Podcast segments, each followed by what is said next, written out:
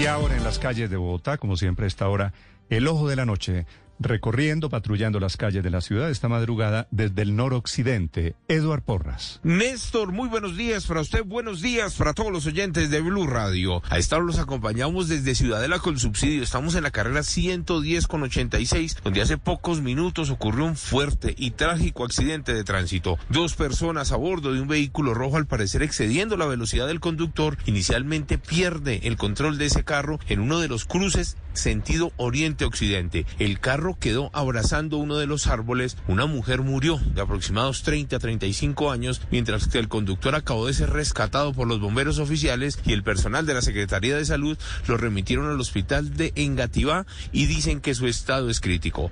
En este momento, unidades de tránsito, como también de los bomberos oficiales, analizan lo ocurrido para determinar si fue exceso de velocidad, como dicen todos los residentes de esta zona, y si hubo consumo de licor en este aparatoso accidente que ocurrió hace pocos minutos en el noroccidente de la ciudad.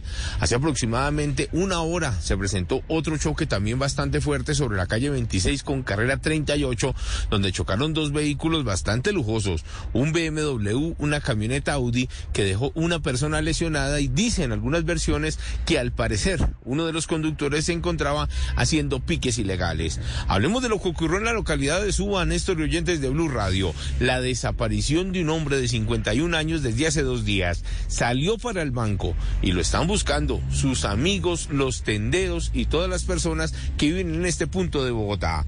Hablamos con uno de ellos y esto fue lo que le contaron esta madrugada a Blue Radio. Aproximadamente a las 4 y 45 de la tarde, él pasó por mi negocio, yo también soy comerciante, y dijo que iba a ir a hacer una diligencia al banco, un cambio de una tarjeta, algo así. Eh, habló con nosotros cinco minutos y se fue. A las 8 de la noche la esposa nos contactó y nos dijo que pues estaba muy angustiada porque no aparecía y había dicho que no se demoraba. Y efectivamente a nosotros también nos dijo que no se demoraba. Giovanni Castillo es uno de los tenderos más queridos de este punto de la localidad de Suba y por eso anoche quienes lo conocían realizaron una velatón y a través de oraciones esperan su pronto regreso.